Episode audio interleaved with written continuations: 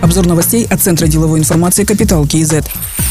Агентство по стратегическому планированию и реформам в июле текущего года представит пакет реформ в рамках новой экономической политики. В пресс-службе агентства отметили, что новая экономическая политика основывается на следующих приоритетах. Устойчивые институциональные реформы, честная конкуренция и экономическая свобода, макроэкономическая стабильность, диверсификация экономики, развитие человеческого капитала и реформа госуправления. В настоящее время концепция новой экономической политики обсуждается с экспертами, бизнесом и госорганами. В мае будут выработаны реформы по направлениям и проработаны с госорганами и депутатами парламента. Министерство торговли и интеграции и Кастрейд подвели итоги отбора казахстанских экспортеров, которым будут предоставлены золотые аккаунты на платформе Alibaba. 48 казахстанским товаропроизводителям и торговым компаниям будет предоставлен доступ к международной электронной торговой платформе сроком на 12 месяцев. В это время также они получат сервисную поддержку. В компании Кастрейд уточнили, что в июне текущего года будет объявлен дополнительный прием заявок для участия в программе для 22 отечественных компаний. Таким образом, в 2022 году будут отобраны 70 казахстанских поставщиков продукции для вывода на Alibaba.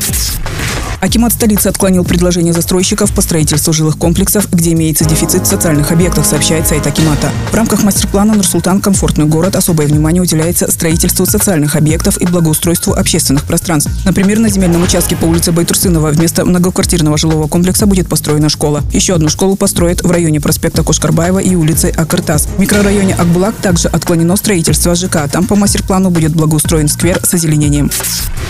Антикоррупционная служба продолжает расследование в отношении Кайрата Сатыбалдыулы, Гульмиры Сатыбалды и других лиц, сообщает пресс-служба ведомства. Следствие выявило дополнительные факты хищений со стороны подконтрольных Кайрату Сатыбалдыулы компаний-собственников подъездных железнодорожных путей последний километр. Подозреваемые при содействии должностных лиц госорганов извлекли многомиллиардную прибыль, для чего необоснованно завышали тариф на услуги подъездных путей градообразующим предприятиям страны, что привело к повышению цен на услуги жизнеобеспечения для граждан. Руководители двух подконтрольных Кайрату Сатыбалдыулы компаний задержаны и санкции суда заключены под стражу. Кайрат Сатыбалдыулы был задержан по подозрению в хищении средств Казахтелекома. Его бывшая супруга Гульмира Сатыбалды была задержана 16 марта по подозрению в рейдерском захвате бизнеса.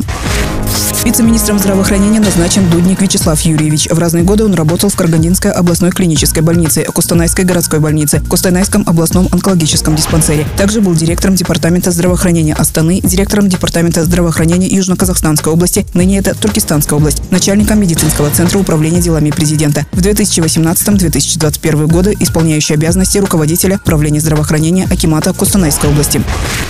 Генеральным директором компании «Авиационная администрация Казахстана» назначен Каталин Раду. Такое решение принял Совет директоров компании. Сообщается, что Каталин Раду имеет обширный опыт работы в сфере гражданской авиации. Ранее занимал должности заместителя директора по безопасности полетов Международной организации гражданской авиации ИКАО, первого вице-президента 37-й ассамблеи ИКАО. Каталин Раду был президентом Европейской конференции гражданской авиации, вице-президентом Евроконтроля и координатора по вопросам безопасности. Другие новости об экономике, финансах и бизнес-истории казахстанцев читайте на Капитал Киезет.